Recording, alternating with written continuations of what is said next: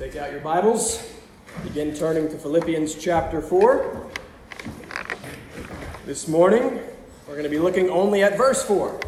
You can find that on page 982 in the Pew Bible. I tried to cover all of 4 through 7 in one sermon, but I failed. I could not rush through these verses. Verse 4 acts as a sort of summary statement of the whole book. It needs, thus, our attention. Because here we come again to the central theme of the book as Paul begins to draw this magnificent letter to a close. And as he does, he repeats himself. And again, I say, he repeats himself. 3 1. Finally, my brothers, rejoice in the Lord. Only 24 verses later, 4 4, rejoice in the Lord always. Again, I will say, rejoice. Back to 3 2 To write the same things to you is no trouble to me and is safe for you. So again, Paul does not hesitate to repeat himself. So again, I'm not going to hesitate to repeat myself. We're going to talk again about joy because Paul does not stop talking about joy. He can't get away from joy. It seems like he can't help but talk about it. It seems like it must be really, really important because he keeps telling us about it. So, for the last time in this series, we're going to take a close look at the nature of biblical joy. And I know that I'm not repeating myself too much because I know how much I've continued to struggle to rejoice over the course of this seven month series, basically on rejoicing. We started way back on March 17th, and I then argued that the theme of this letter was gospel generated joy. So, for over seven months, I've been specifically studying joy. For over seven months, I've been preaching to you and encouraging you towards joy. But, how much have I continued myself to struggle with joy in these last seven months? What about you? We started with a question last week Who are you angry with right now? I hope you did something about that. I hope the answer is not exactly the same as it was last week. I hope you were doers of the word and not hearers only, because Christians cannot continue in conflict. Well, let's start with a question again this morning. Pretty simple. Are you joyful? Are you happy? If I ask the people around you in your life, the people that best know you, the people that spent the most time with you, would they describe you as someone who is characterized by joy? I'm somewhat concerned about the answer to that question for myself. so I continue to need this reminder. I continue to need help. Rejoice in the Lord. Again, I will say, rejoice. So, the topic this morning is pretty simple it's joy again, or the title of the sermon, just because I like the word, it's rejoice redux. Which comes from a Latin word which means to bring back, to revive, to revisit. This is joy revisited, joy repeated, because to preach the same things to you is no trouble to me, and it is safe for you and it is safe for me as well. I want to talk a lot about this. I've been thinking a lot about it this week. Listen, I, I struggle with joy. I struggled with joy this week. I, I struggled with joy this morning. I struggle with joy every moment, morning that I wake up, because I don't wake up a happy person. I'm not a morning uh, person. I would wager that most of you, to some degree, also struggle with joy. So let's revisit it one more time. It's nice and simple this morning. I hope to be simple and clear. Three questions. We're just going to ask these questions from the text and then answer them from the text. Just what, when, and how. What? Rejoice. When? Always. What? Uh, how? In the Lord. That's all we're going to try to do. Are you joyful?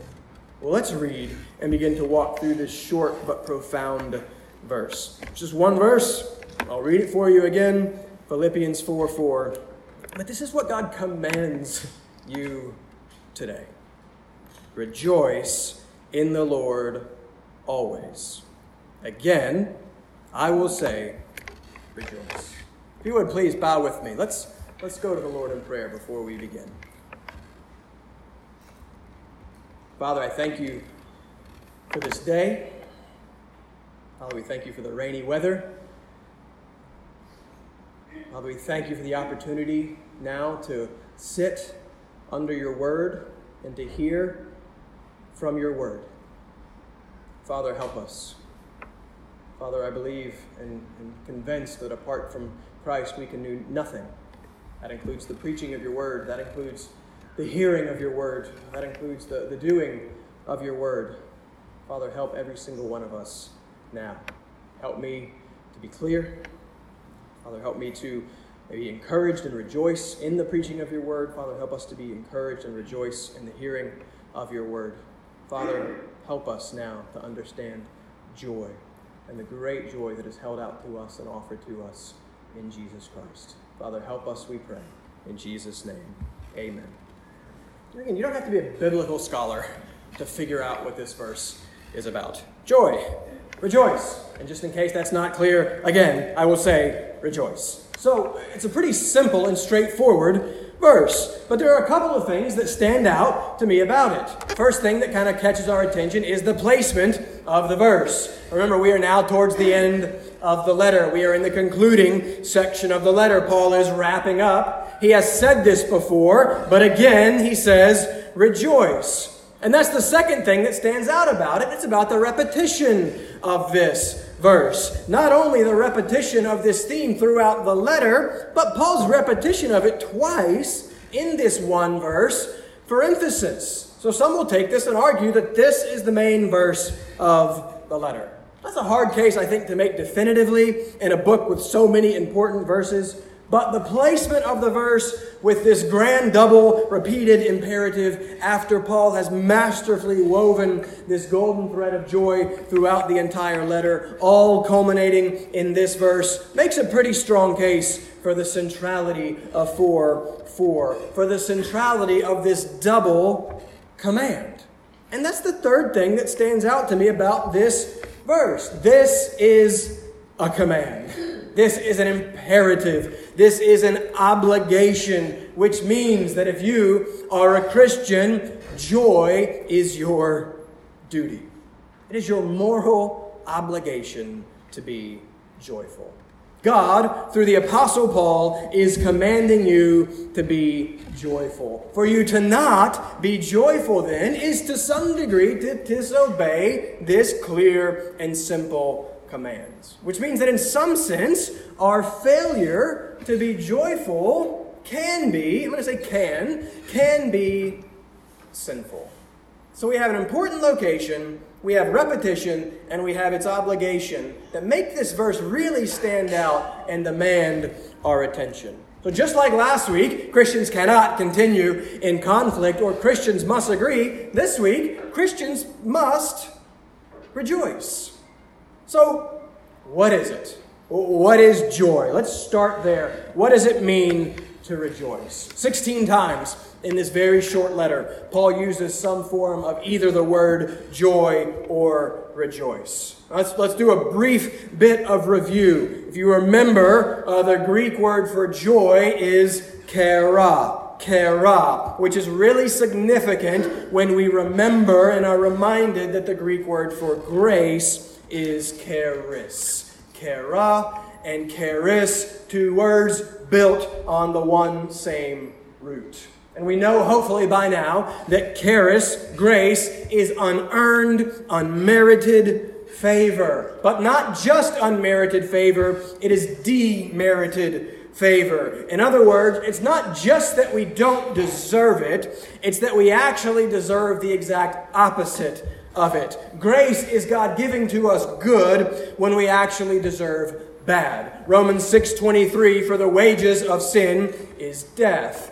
That's what you deserve. That is what you have merited. You have earned death with your sin. You work hard, hopefully, in your job. You earn a paycheck. You deserve that money. You work hard at your sin. You earn a paycheck. You deserve death. The wages of sin is death. That is what we have merited. But, the verse goes on, thank God. But the free gift of God is eternal life in Christ Jesus our Lord. That in Christ is what we get. You deserved death, God gave you life.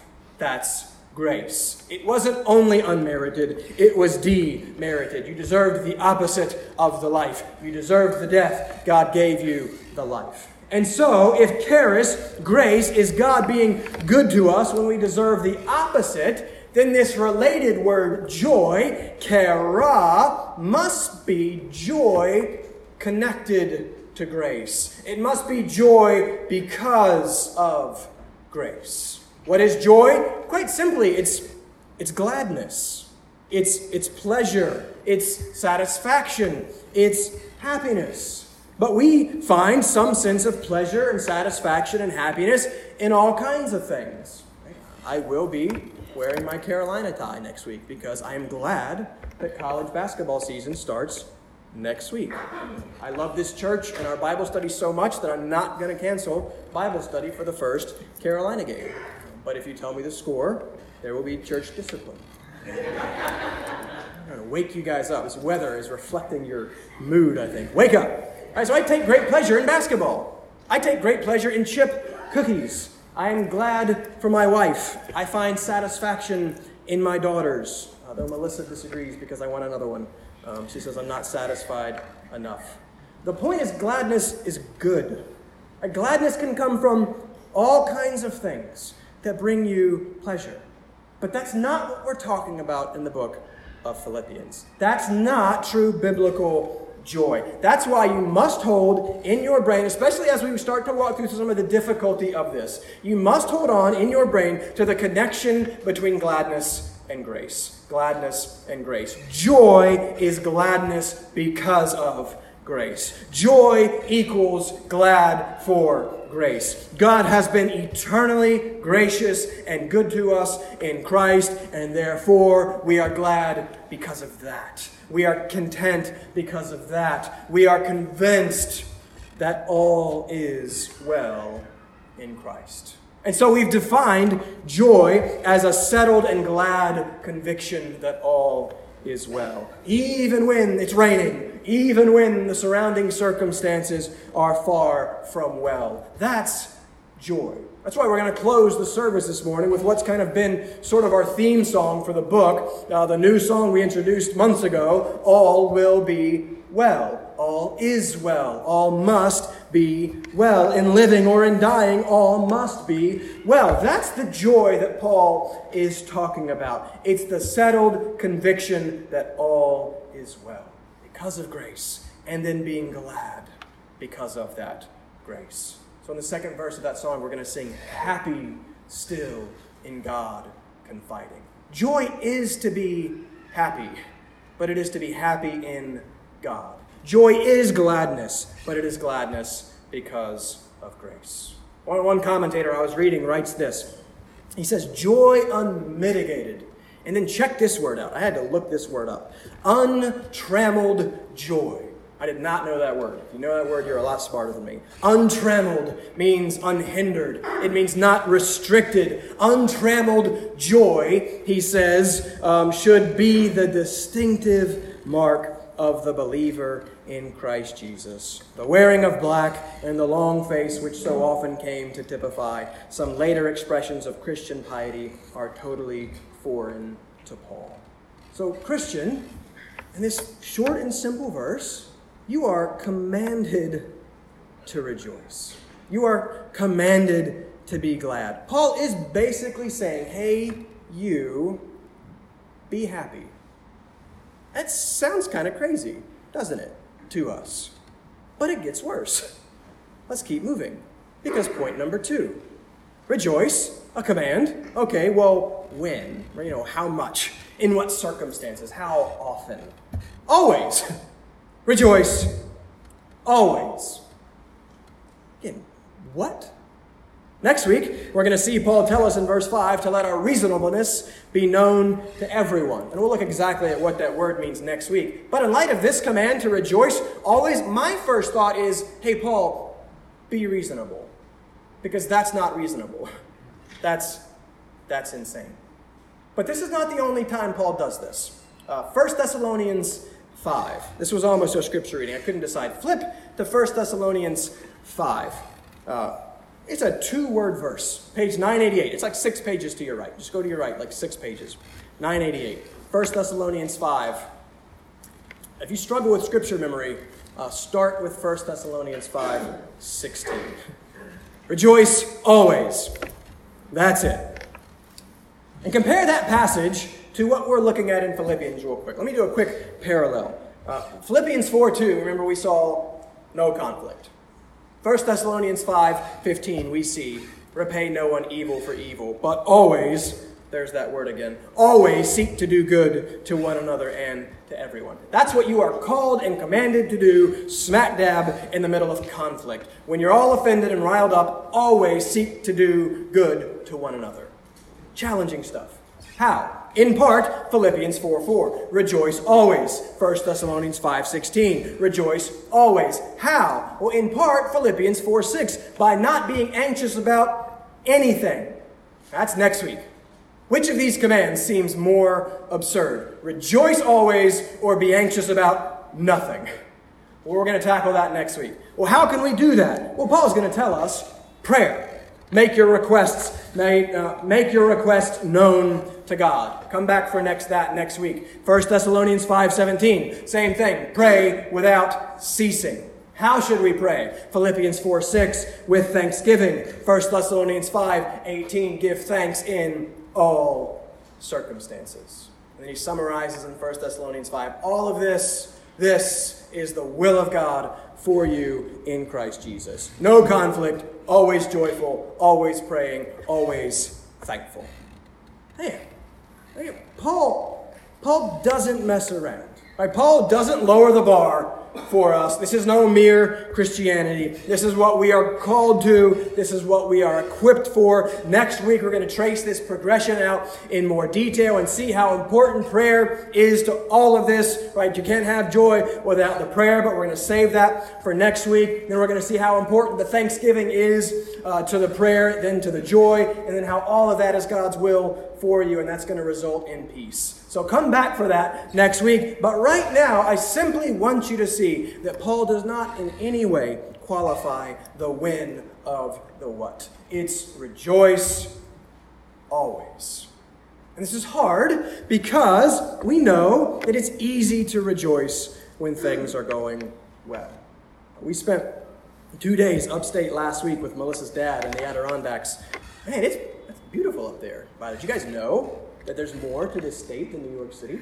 I, I did not know that. Uh, we've been here for about seven years, and our knowledge of New York is basically New York City. But it's, it's great up there. It's a beautiful piece of God's creation. I, I, I got a little bit hooked. Uh, we had a really good time. Uh, we're driving back Wednesday. Uh, as I always do, I was listening to a couple of sermons on Philippians 4. I may have a slight tendency to somewhat err a bit on the north side of the speed limit. Um, I cannot use cruise control. If I do, I will fall asleep. Um, so if I'm not paying attention and the road is wide open and it's straight and it's downhill, which it was, I can sometimes get moving a little bit quickly. Um, so I was listening to a sermon, uh, this passage. The preacher read the text, and I got my headphones in because I'm trying to ignore the chaos back here with the girls. Um, he says, he reads it, he says, Rejoice in the Lord always. And I look up, and there's the cop, right? He's right there. And you know what you do when you see the cop? You look down, right? You immediately check 16 over. Mm, that's too high. Uh, that's not good. That's fast. Whoops. Uh, so I immediately said to Melissa, Well, he's He's got me if he wants me. Um, and you know the feeling, right? You get a little hit of adrenaline, your heart rate picks up, you slam on the brakes and hoping that he, by the time you actually pass him, you're only going five over, which is silly. Um, and, you, and, then you can't take your eyes off the rear view mirror. Is he coming? Is he coming? Is he coming? Did he move? Is he pulling out? Is he coming? Is he coming? He didn't come. so my response Rejoice. right? Rejoice in the Lord always. No problem there. Easy.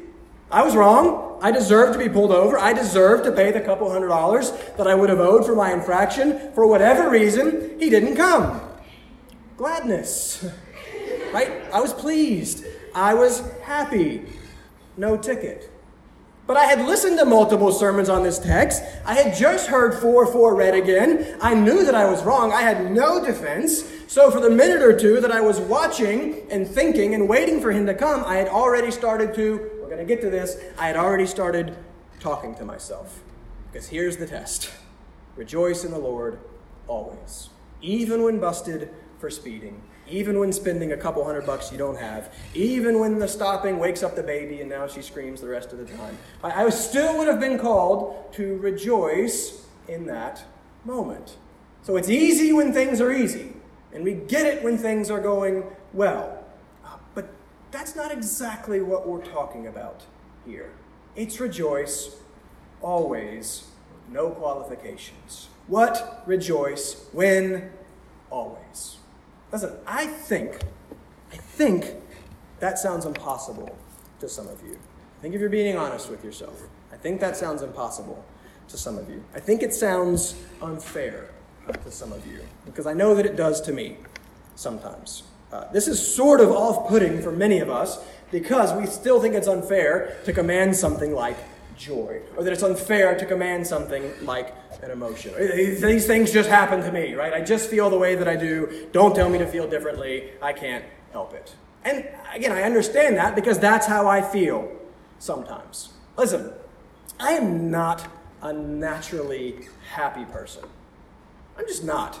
I'm not proud of that, right? This is not me boasting. This is me confessing. I, don't know if I do that too much. I don't know what the line is in the pulpit. Uh, some of you are listening probably, uh, if you've been here long enough, man, this guy's really awful. Um, exactly.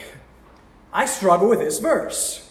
And so here's this verse that I'm going to have to stand in front of you and preach and proclaim while knowing that I also really, really struggle with this verse. And thus I assume that at least some of you do as well. If you have no idea what I'm talking about, then great. Praise God.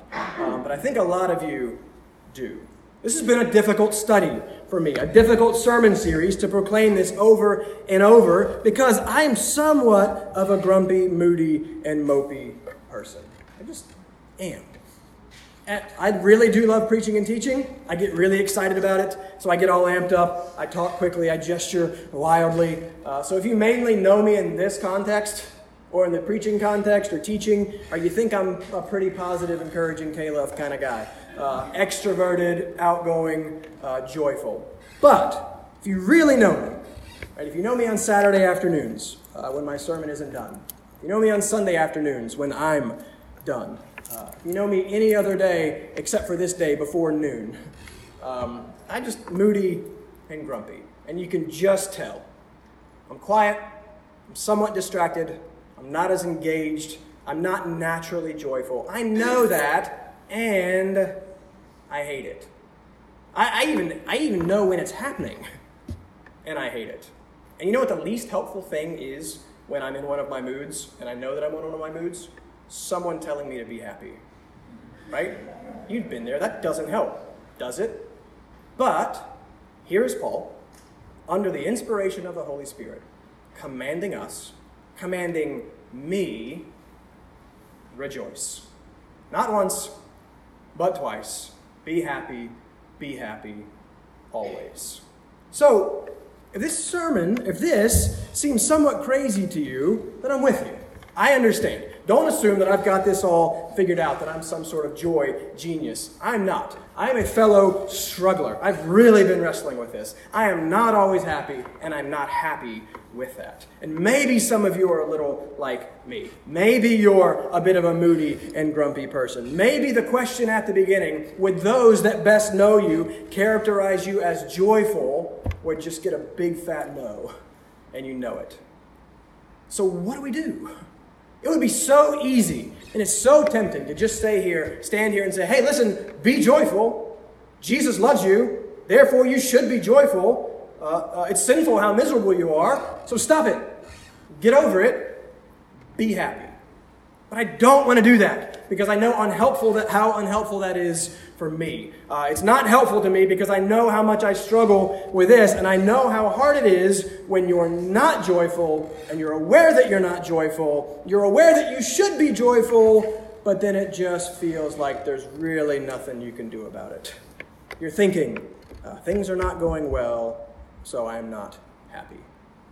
So, what, so where do we go from here? What do we actually do with this? A couple of things that I was kind of thinking through as I looked at this. I think part of my frustration, part of our frustration, is that we still don't really understand the biblical definition of joy. We're going to talk more about that. We don't get what joy actually is, and because we don't really, I think, understand the definition and the nature of emotions. So, first off, we so often tend to think that emotions just are. We tend to think of happiness as something that happens to us. We are entirely passive in the process. We have no control over it. So when we think of joy primarily in terms of feelings and spontaneous emotions, um, we struggle because we're not exactly sure what to do with some of those things.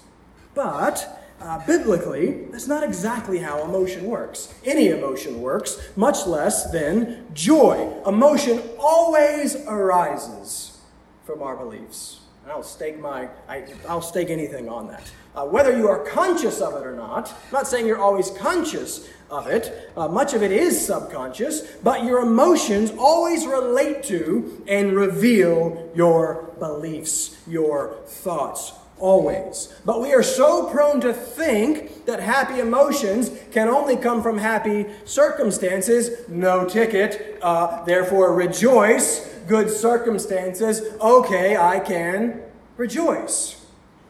But what about all the bad circumstances? What, what about all the difficult things that happen in this broken and sinful world? 4 4, rejoice always. Paul is telling us that no matter what we feel, no matter what is happening to us around us, uh, we are to rejoice. Which must mean that joy is something more than just a feeling, Boston, more than a feeling, um, which is really, really good news. Rejoice always. What about in the midst of great sorrow? 1 Corinthians 6:10. We were sorrowful, yet always rejoicing. Paul, same author. Think about that. Two emotions that we pit against one another, that we think must be exclusive of one another sorrow, joy. He says, sorrow, yet joyful. So somehow, these two things can coexist. Uh, what about in the midst of affliction? 2 Corinthians 7 4. In all our affliction, I am overflowing with joy. So, in the middle of affliction, Paul says, I have joy. What about in the midst of trials? James 1 2. Count it all joy, my brothers, when you meet trials of various kinds. Right? Trials are unpleasant things. James says, count it joy. So sorrow, joy, affliction, joy, trial, joy.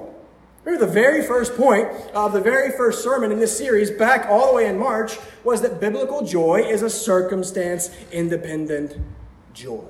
And that's what we're seeing here. This is something bigger, this is something better than the good feeling that you get when you don't get a ticket, or the good feeling that you get when things are going well, which should be really, really encouraging and hopeful if you're like me, because this means that it is possible to be joyful even when things aren't going well, and even when you aren't naturally feeling particularly well. It is possible to rejoice always.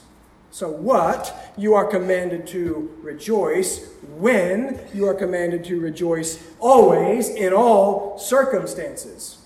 Think about that. I, honestly, let's, let's flesh out what Paul is saying here. Cancer diagnosis. Rejoice. Job loss. Uh, rejoice. Divorce. Rejoice. Still sounds a little crazy, doesn't it? And how in the world can that be possible? And isn't it even cruel to say those things that I just said? Oh, you got cancer. Rejoice. How? How is the big question that we need to answer? Our third and final point. Let's keep going because here's the key part. Paul is not just telling you to rejoice. He's not telling you to suck it up, don't worry, be happy. He's also telling you how to rejoice. Rejoice in the Lord. So let's clarify. When Paul says rejoice always, he's qualifying what he means with this how. Rejoice always in the Lord. So, he's not saying cancer diagnosis, hey, rejoice in cancer. No, not at all. Cancer is horrible. It's awful. We should hate it. We should mourn it. We should fight it. That's not what he's saying. Divorce. Rejoice in divorce. No, not at all. Rejoice is horrible. It's awful. We should hate it. Uh, we should fight it. Paul is not cruelly telling you to rejoice in the bad things that happen to you.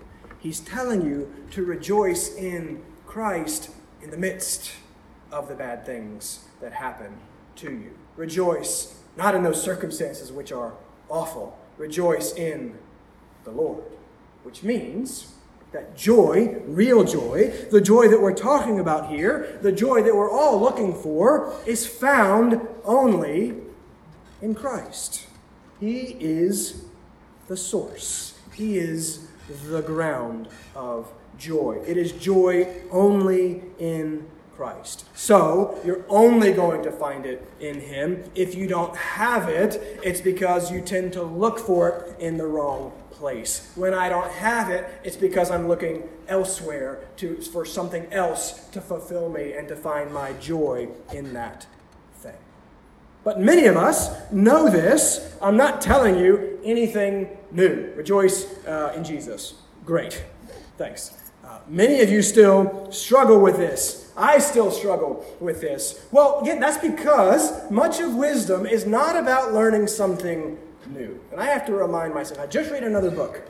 Right, I'll, I'll, now I'll get it, and then I'll have it. I'll understand. Just give me more information, uh, something new. Uh, it's not generally how wisdom works. It's often more about remembering what we already know and then actually living in light of what we already know. You know this. You regularly forget it. Regularly. And so here's the key it's it's pretty simple. It's, it's to remember. It's, it's 2 Peter 1 9. For whoever lacks these qualities, faith, virtue, knowledge, self control, and so on, whoever lacks these qualities is so nearsighted that he is blind, having forgotten that he was cleansed from his former sins. According to Peter, under the inspiration of the Holy Spirit, Christians can forget and then live like they've forgotten that they were cleansed and forgiven from their former sins. Solution remember. Just saying, Come Thou Fount. I, I, was, I was so confused. I asked Andy to do Come Thou Fount. I didn't realize that there were versions of it without the Ebenezer part. You notice that? Apparently, we've always been singing. I wanted that song for the Ebenezer part. You know the line, like, Here I raise my Ebenezer. Our, I looked in the hymn. Our hymn book doesn't even have that line. So I don't know the whole story behind that. But I was very confused uh, why we were singing. I was like, wait a second. Um, so this doesn't make any sense. Uh, but you know the line, Here I raise my Ebenezer, right? And come Thou Fount. And we all sing it. What in the world does it mean, right? It always made me think of Christmas Carol and Scrooge. Right, what, are we, what are we talking about uh, here? It comes from 1 Samuel 7, verse 12. The Philistines were coming. Uh, Israel's afraid. Samuel offers sacrifices. God intervenes and rescues Israel and defeats their superior enemy. And then so Samuel sets up an Ebenezer, which literally means a stone of help, a memorial stone, a stone of remembrance, a reminder to help uh, the people remember what God has done for them. So, what that song is doing, and I'm going to get that verse back into our version. I'm committed to doing that now. When I say, Here I raise my Ebenezer, what he is saying is that you need to work on remembering what God has done for you and then taking practical steps to help you remember and remind yourself constantly of what God has done for you, which means you need to think about these things. And this is the key to rejoicing always. We're going to look at it in great detail in two weeks when we get to verse 8 and thinking about these things. Uh, we're going to just walk through specifically so what that looks like and how I try to do some of that and how those who have gone before us try to do some of that. So that's coming. But as we've seen throughout this book, the mind and thinking is one of Paul's most important themes and regular encouragements. And this can be really, really helpful and hopeful if you are someone like me who struggles with joy, who doesn't always just feel joyful. You need to focus first on and change not your feeling, but your thinking. Because this is how it works in Scripture. This is how the Bible encourages you to pursue joy, to think rightly, because right thinking leads to right feeling. Consider a couple of verses, just real quick. I don't have time to defend this in great detail. But Romans 5 3, for example, Paul says, We rejoice in our sufferings what? Why would we do that? How can we do that? Knowing that suffering produces endurance, character, hope, etc. Uh, suffering's not fun, it's not pleasant, but we rejoice in the midst of it, Paul says. How? Because of what we know. Because we know what God is doing in and through this suffering. I just read James 1 2. Count it all joy, my brothers, when you meet trials of various kinds. What? How? Verse 3 For you know that the testing of your faith produces steadfastness, joy, and all these things, right? You know this, therefore you can face this with joy. Right? This joy is directly connected to what you know about God and what He is doing. John 15. We don't have time. It's such a wonderful chapter. I am the vine. Abide in me. Apart from me, you can do nothing. Abide in me by my word abiding you. Abide in me by keeping my commandments. Verse 11. All of this, he says, these things I have spoken to you that my joy may be in you and that your joy may be full. See what Jesus just did there? He says, I want you to have joy. I want you to have full joy, my joy. So, I'm teaching you these things. I'm giving you this truth. I'm giving you doctrine about me. Know these things, think about these things, and you can have joy. Brothers and sisters in Christ, your rejoicing is directly connected to your thinking. Right thinking leads to right living, leads to right feeling, leads to right rejoicing. And this is the how. Right? Christ is the how. Joy is found in Jesus, and joy is experienced in Jesus by learning to think and then live in Jesus. Change your thinking. The doctor is a pretty cool uh, nickname. Uh, Pastor Martyn Lloyd-Jones, one of his more famous lines, uh, puts it like this in his wonderful book, uh, Spiritual Depression Its Causes and Cures. I highly recommend it. Uh, uh, Jones says this The main trouble in the whole matter of spiritual depression, in a sense, is this that we allow ourselves to talk to us instead of talking to ourselves. Am I just trying to be deliberately paradoxical? Far from it. This is the very essence of wisdom. Have you realized that most of your unhappiness in life is due to the fact that you are listening to yourself instead of talking to yourself? Talk to yourself, Martyn Lloyd-Jones says. That's exactly what I mean by, by thinking. But what should you think about? How do you actually uh, go about doing this? Again, this in great detail in two weeks, uh, but as a, as a fellow struggler with joy, I wanted to try to be a little more practical than I often am uh, this week. Uh, let me give you two of the things that I am constantly thinking about, and then let me try and walk you through a little bit of what that may look like. Uh, the point is simply rejoice in Christ by thinking on Christ. And so to do that, I am constantly thinking about salvation and about sovereignty. About salvation and about sovereignty. Let's do sovereignty first. Rejoice in Christ by thinking constantly and talking to yourself constantly about the sovereignty of God. This is not just dry, abstract doctrine to argue about. This is life giving if you can understand this. How can you have joy when things are not going well and you are not feeling well? Well, you need to know and rest and delight in the sovereignty of God, the, uh, the rule and the reign of God, or the control of God. To say that God is sovereign is to say that He is all powerful and absolutely in control of all things. What He wants to happen happens, and everything that happens happens according to His will, sovereignty. Or we could talk as the reformers talked. They didn't talk much about sovereignty, they talked a whole lot about the providence of God. And I've talked about this a couple times in this series. Um, but I keep talking about it because it's a concept and a word that we've largely lost. That didn't used to be the case. We used to name cities after it. Uh, Roger Williams, Puritan, uh, founder of the colony of Rhode Island, uh, and the first Baptist church in America. Literally, First Baptist America. And he named his uh, colony and then his capital Providence. It's important. People used to know that. So, what is it?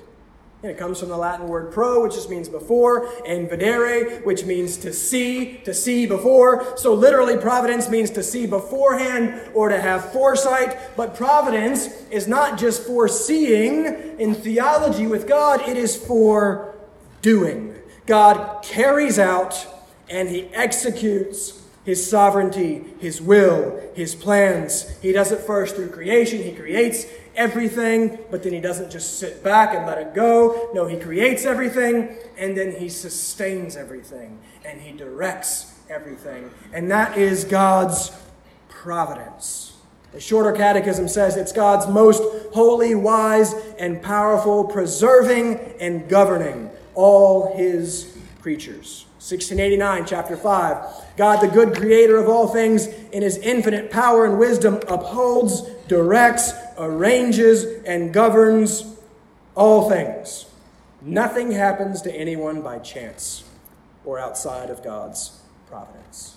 All right, so God's providence is his upholding and his sustaining of all things. And it's his specifically and intimately directing and governing all those things. That's, that's his providence. What's the big deal?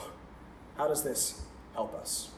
Well, listen to another wonderful Reformed uh, confession. This is the Belgic Confession on Providence, Article 13. It says, This doctrine gives us unspeakable comfort, since it teaches us that nothing can happen to us by chance, but only by the arrangement of our gracious and good Heavenly Father, who watches over us with fatherly care, sustaining all creatures under his lordship, so that not one of the hairs on our heads, for they are all numbered, nor even a little bird can fall to the ground without the will of our Father. In this thought we rest, knowing that God holds in check the devils and all our enemies who cannot hurt us without divine permission and will. See what they're saying? They're saying that the providence of God gives us unspeakable comfort because it reminds us right, that He cares. Our Father, our Father, our Father. Right? I love being a father, not a perfect father. This is a perfect Father who perfectly loves and cares for his children. And so he loves and cares for them, and he's in control of everything that happens. And he has told us explicitly that he's bringing everything together for good, for good, for good. Melissa randomly shared a fun fact with me last week. It was that Bob Ross was a master sergeant in the Air Force for 20 years. Does anyone know who Bob Ross was? Does anyone remember? Some of you young people, maybe too young. I can say that now, I'm getting old. Um, uh, Bob Ross was a painter. Um, the mention of Bob Ross brought back very joyful childhood memories for me. My dad is a painter. Uh, his brother, my uncle, pursued it. If you ever go in my um, dining room, there's, you'll see three paintings. Those are all my uncle. And I have one of my dad in my office. Uh, uncle's a little better than dad. I'm sorry. Uh, he's a professional. He teaches art now at a university in the South. So I grew up, I didn't get their skill or ability, but I grew up with an appreciation uh, for art. And back in the day, we didn't have cable, but over the air on PBS, Bob Ross had a painting show called The Joy of Painting. And as a child, I loved that show. The fact that he was formerly a master sergeant in the Air Force is a fun fact because if you've ever seen the show, Ross is the most soft spoken and gentle guy that you've ever heard. He always talked about painting a happy little bush, right, and a playful little cloud. He's just kind and soft spoken.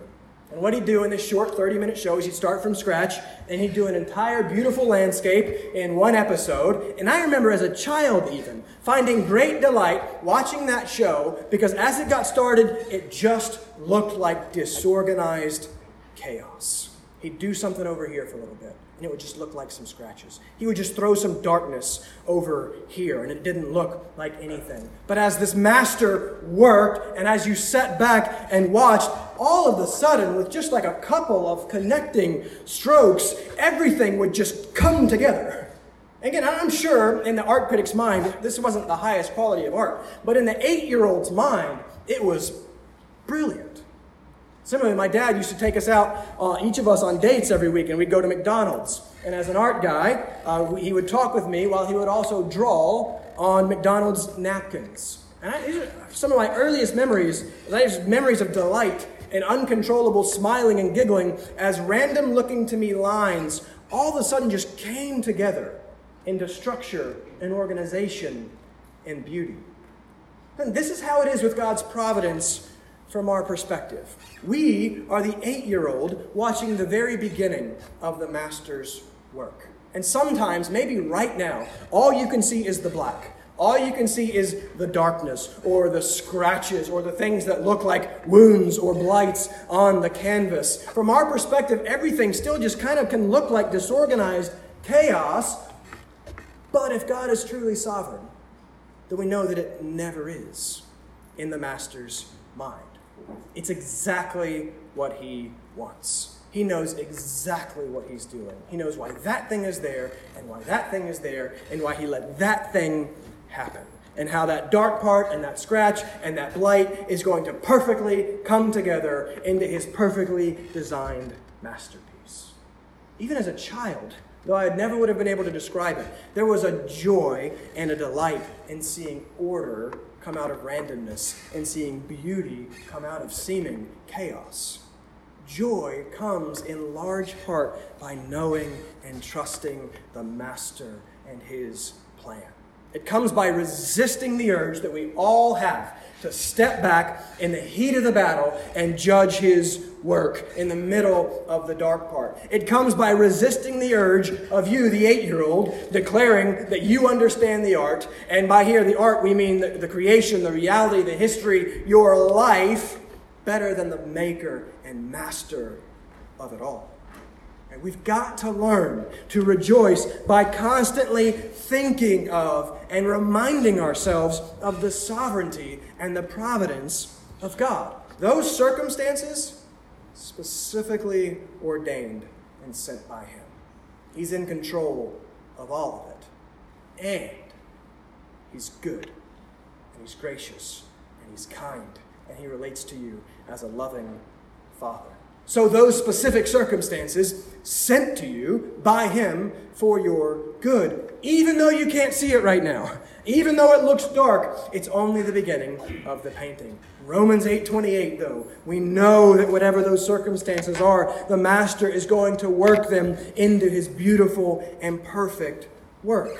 So if you can't see it right now, and you often can't, you must then develop the discipline uh, of thinking about who God is and what He is doing, and then talking to yourself about it. This is, listen, this is what I'm always doing.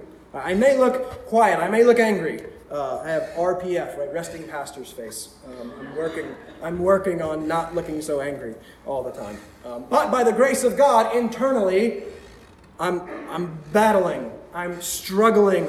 I'm thinking. I may not always win. I'm still a work in progress, but I'm learning to do what the psalmist does in Psalm 42 and 43. I know that I'm not joyful, so I begin to think, to speak to my unjoyful self, as Lloyd Jones says, Why are you cast down, O my soul, and why are you in turmoil within me? Isn't it so wonderful that that's in the Psalms? Isn't it so wonderful that God gives voice to that feeling that every single one of us has had? Uh, so, what do I do? I speak. Like Paul, I command myself, hope in God.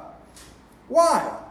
Well, we've just seen because he is lovingly sovereign and executing his gracious providence. So I'm always talking to myself about the goodness of God, and he specifically ordained this for my good. Help me, Lord, to trust you. Help me, Lord, to rejoice in what it is that you're doing. Why else? What else am I thinking of and setting my mind on? Well, Psalm 42 5 gives us the ultimate reason when he says, Hope in God, my salvation and my God. And so, secondly, we rejoice in Christ by thinking constantly and talking to yourself constantly of the salvation of God. We've said from the very beginning over and over that, that true biblical joy is circumstance independent joy. That's correct, and you know what I mean. But as I was thinking about it this week and was working on this sermon, I realized that it's also very, very important that we understand that true biblical joy is absolutely circumstance dependent joy. In fact, it's because of our circumstances that we are joyful and can always rejoice. Remember the very first verse of this letter Paul writes to and is addressing those who are saints in Christ Jesus. Brothers and sisters, that's your circumstance. But that is your ultimate, eternal, defining, identity giving circumstance. When I've been saying that joy is circumstance independent, I hope you understand that I've meant earthly, immediate circumstances. Uh, some of your circumstances are terrible. Uh, Paul was in jail and yet he rejoiced. The Philippians had false teachers assaulting them from the outside and conflict in the vision, assaulting them from the inside. And yet Paul commanded them to rejoice. Their immediate circumstances were awful, but their ultimate circumstances were amazing. Uh, the, the earthly circumstances deserved sorrow, sorrowful yet always rejoicing, but their heavenly circumstances deserved never ending joy. That's how you can start to rejoice always. It is by constantly thinking on and then living in light of your ultimate circumstances. By thinking on these things, by setting your mind on things above, you rejoice by thinking about your salvation. The good news of the gospel of Jesus Christ that you deserved death and hell for your sin. Sin should have been one of the things we rejoice by thinking about. Well, ironically, we don't, already don't have enough time. But as you think on your sin and then think on Christ who came to take that sin and be that sin and die for that sin in your place, that's what begins to release great joy. That's why true joy can only be gospel generated joy. It's only joy in Jesus, the Savior of his sinful, hell deserving people. That's why joy must be based on grace. And so you must learn the practice of not just saying you think this, but by constantly actually thinking it. Are you constantly actually thinking it and rehearsing it? And talking to yourself. Why so downcast, O my soul? Put your hope in God. All right, Matt, you're in a funk. You're grumpy and moody. Why? Well, I didn't sleep well last night and I'm tired. Okay, you, you deserve hell. uh, Jesus didn't sleep at all uh, that last night. And He died and suffered that hell um, so that you would never have to. Yeah, that's a silly example, right? But, but what I'm trying to do is constantly take what my sinful self is feeling and is trying to speak uh, to me, and then to just assault it and attack it with the truth, with God's word. Listen, you cannot rejoice. Rejoicing is dependent upon revelation. Right? You cannot rejoice without the word uh, of God. And so, what this thinking is doing, it's taking what is objectively true and revealed to you about God and about who He is and about His Son and about what He has done for you, and then just attacking your subjective feelings and experiences with what is constant, what you know is true. So I'm disciplining myself to submit all the dumb and false and selfish and sinful feelings and then submit them to God's good and life giving truth. Right? We fail to rejoice because we fail to think. How easy is it to go through a whole day and look back and say, I even considered the things of God? today? Right, when that terrible thing that happened that brought you sorrow happened, was your first move to pray? That's what we're going to look at uh, next week. Did you actualize, did you utilize the means that God has given to you and blessed you by which we assault and confront and deal with these things that come to all of us? No, it's learning to say, oh, yeah, I go to church on Sunday mornings and I think about the gospel for an hour a week. No, it's learning to then take that and think about these things constantly. Pray without ceasing. What is that? What does that mean? We'll look at it um, next week. So it's not just saying that you believe it, but it's fighting to believe it. And in doing so constantly by thinking about it. And so I have to constantly be examining my heart. Why am I feeling this thing? Tracing it back to what is false about that thing and what does God's word, which is true, tell me about that? And how does that change my feelings or my circumstances or what I am sinfully and wrongly feeling? And listen, by the grace of God, and by the work of the Holy Spirit, God's living and active word. It's living and it's active. And it kind of slowly begins to do its work. And slowly, I can even case as a non feeler, slowly feelings begin to change. Slowly there is joy, there's, there's gladness, there's, there's pleasure, there's satisfaction. Oh, oh, he really does love me. Look at what he's done for me in Christ. Look at what he continues to do for me in spite of my sin. Oh, I, I am glad in him. I had forgotten. I must remember. And I must think about these things to remember.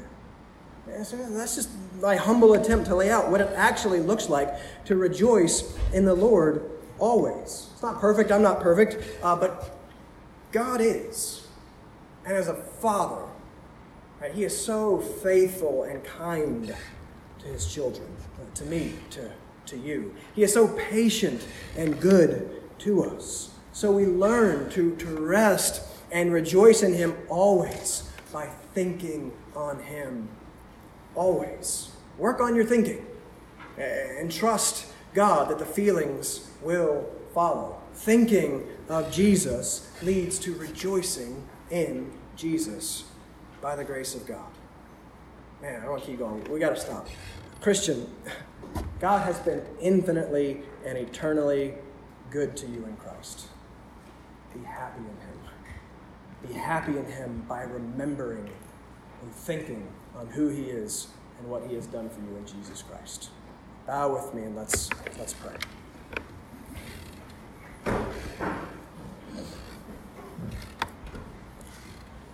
Father, I'm thankful for your word.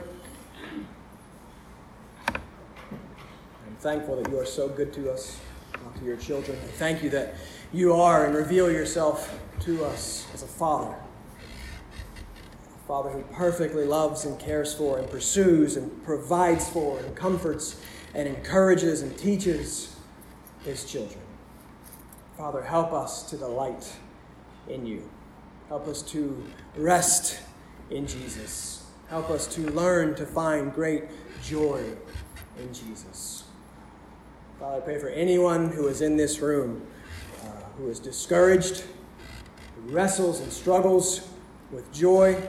Father, I pray that they would not be discouraged by this command to rejoice, but be encouraged, that you so lovingly want what is good uh, for them, and that you would lead them to the goodness of Jesus, you would encourage, encourage them uh, with the goodness and glory and beauty of Jesus Christ. Father, our words fail, uh, your word never does. Your word never returns void. So we ask now for your Spirit uh, to do his work uh, according to your word. Father, encourage us and give us joy in Jesus, we pray. Amen. Amen.